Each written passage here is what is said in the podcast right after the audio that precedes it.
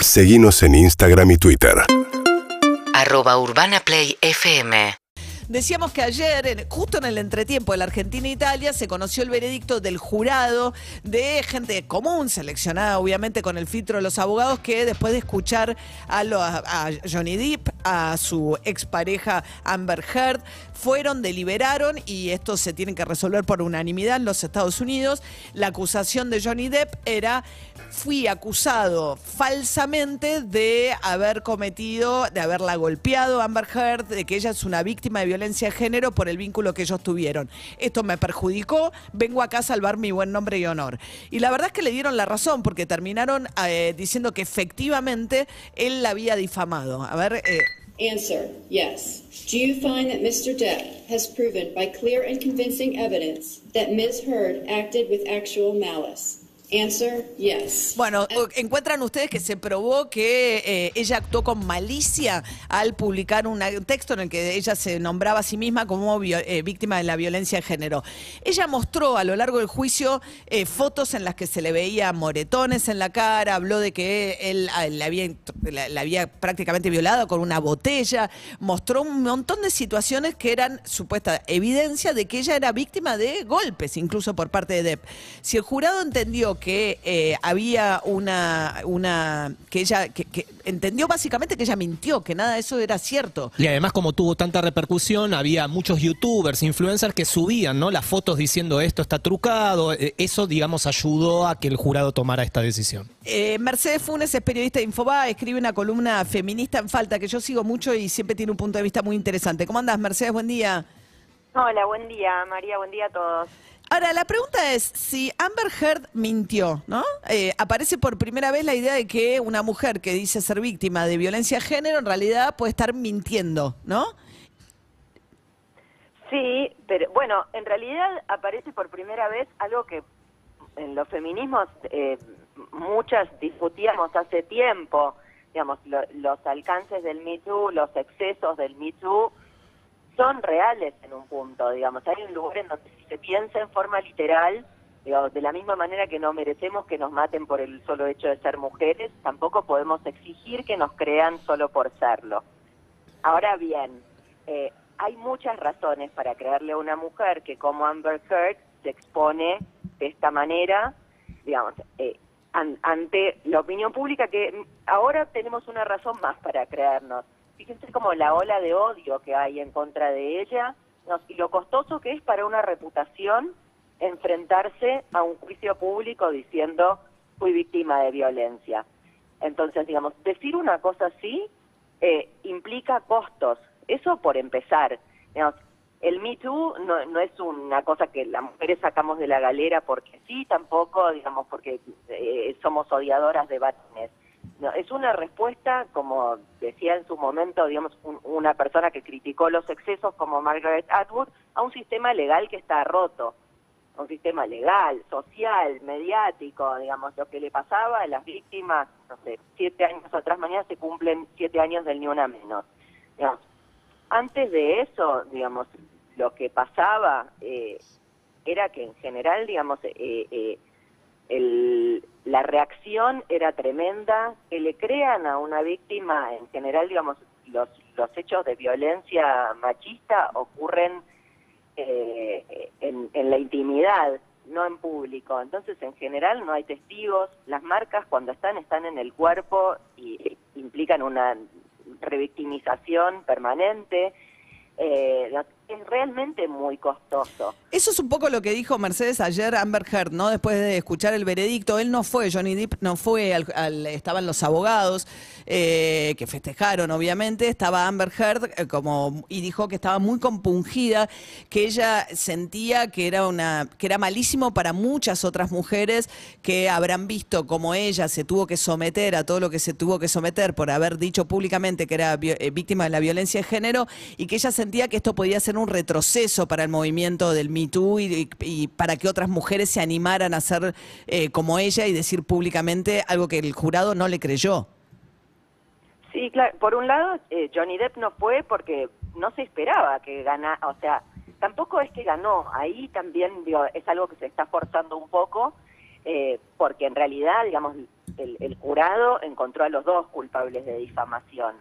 Entonces, digamos, lo que hay es una diferencia de, de, de costos, sí, digamos, es, es algo triunfal, pero Johnny Depp ya ganaba en este juicio con poder eh, decir su versión.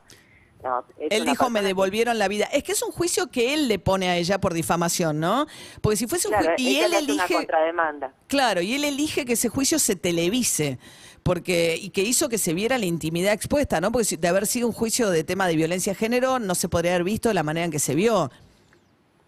No, claro, digo, y de hecho es, eh, un juicio que tiene como un- un- una cosa de, de- show mediático, digamos, el, el precedente es el de O.J. Simpson o, digamos, el, el de Clinton en su momento, digamos, es, digo, pasa por otro lado, por un lado la, espe- la espectacularización de, de, una, de una causa, por otro, digamos, ahí... Eh, digo, Johnny Depp también eh, expuso los que seguimos el, eh, todo el caso, digamos, lo, que uno ve claramente es una relación de, de violencia bidireccional, una relación tóxica, no es que estamos ante dos ángeles y pobre Johnny Depp, eh, digamos, fue acusado de algo que no hizo y, y ella era un ángel también. Acá, digamos, ten- tenemos a dos personas que digo, tuvieron una relación absolutamente tóxica y eso tampoco es una novedad. La, la violencia suele ser bidireccional.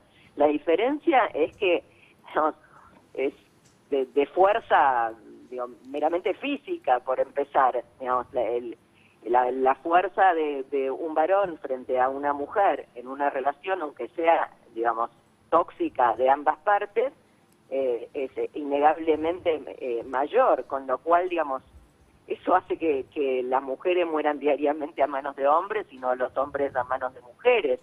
No, Por otro lado, digamos, es como la relación de poder en general todavía es así. El mundo sigue estando tan diseñado para los varones como, como lo planteaba Simón de Beauvoir hace 60 Claro, años. lo que pasa no deja de ser, no sé, va, no sé, eh, como lo- es cierto, es brutal la reacción en contra de Amber Heard en redes sociales, eh, pero me parece que va a ser un golpe para el movimiento Me Too en Estados Unidos y para el feminismo en general por la por la repercusión que tuvo esto, la idea de que un jurado no le haya creído a ella, porque ella exhibió en el ahí, ¿no? moretones y entonces discutieron que ella decía que se había puesto un maquillaje, que era una línea que esa empresa había lanzado después, que ella dijo que la había utilizado, eh, examinaron la- las presentaciones de ella en televisión en esa época y dicen no hay ningún rastro, ella dice porque yo me maquillaba, o sea, lo que creyó el jurado es que las fotos se las inventó de ella con los moretones.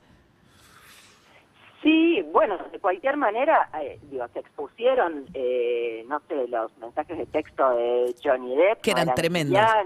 claro, por eso, son irreproducibles directamente.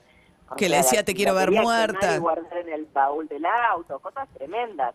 Entonces, digo, por eso es una relación que es tóxica de ambos lados. Yo no creo que sea un golpe a los feminismos, o digo, sí obliga a repensar como el Me Too, o sea, no, digo, que el, el yo te creo, hermana, es muy abrazador, nos contiene, nos hace bien a mujeres que nos callamos durante años porque teníamos miedo, digo, no solo a, los abusadores, sino a las represalias, digamos, a esto que pasa, pero al mismo tiempo, digamos, si uno lo piensa de manera literal, es injusto, como decía al principio, no se nos puede creer por el solo hecho de ser mujeres, con lo cual, digamos, también digamos, pasar por encima del sistema judicial, digamos, im- imponernos nosotras como nuevas juezas, tampoco estaba bien, digamos, son cosas que en el camino se tienen que ir repensando, digamos, el punitivismo tampoco es como la, la mirada de la mayoría de los feminismos, me parece que también es algo recortado que quieren mostrar desde afuera, desde digo, el machismo, desde la reacción, es mucho más fácil mostrar eh, que los feminismos lo, lo que hacen es estar en contra de los varones y, y- y quieren castigarlos a como de... Digamos, en general no es así, digamos, por eso hay matices, con lo cual, en todo caso, esto que obliga un poco a repensar, sobre todo por la reacción que hay, digo, me parece que puede ser hasta positivo, digamos, en términos de que en algún momento, digamos, en, esta mirada de, Sí, porque de hecho- terminar con, los- con el patriarcado, digamos, tenemos que empezar a pensar que nosotras también tenemos que ver en eso, que, que el patriarcado no es una imposición de un varón malo que nos vino a, a- a castigar. Entonces, digamos, Sí. empezar a pensar en general de qué manera hacemos que esto sea más justo para todos. Eso también tiene que ver Sí. con los feminismos. Claro, claro, porque de hecho lo que decía Johnny Depp es que le había perdido eh, su rol en Piratas del Caribe por la mera insinuación, porque Amber Heard no ni siquiera lo nombraba en la columna eh, donde decía que ella había sido víctima de violencia de género, pero esa sola insinuación eh, y la deducción de que obviamente hablaba de Johnny Depp hizo que él no tuviese el, y por eso pedía la indemnización, ¿no? Ese personaje en Piratas del Caribe. Pero bueno, Merced, decime. No, no, es eso mismo, ¿no? Que, que claramente él, digamos, lo que se logra acá es que se escuche la voz de un tipo que efectivamente fue cancelado mediáticamente, perdió su lugar, digamos, perdió su papel, tuvo que hacer el papel de Jack Sparrow en el juicio casi para devolverle voz a un personaje que desapareció y que tenía muchísimos fanáticos que ahora, digamos, reaccionan y lo apoyan, digamos. Claro. Eso no está mal tampoco, que él haya podido contar su versión de las cosas y me parece que en ese sentido sí, eh, eh, digo, podría ser, digamos, si, si lo procesamos bien, más una ganancia que una pérdida. Mercedes Funes, periodista, escribe en Infobae, su columna se llama Feminista en Falta. Gracias, Mercedes, que tengas buen día. Gracias a ustedes. Buen Un día. beso. UrbanaPlayFM.com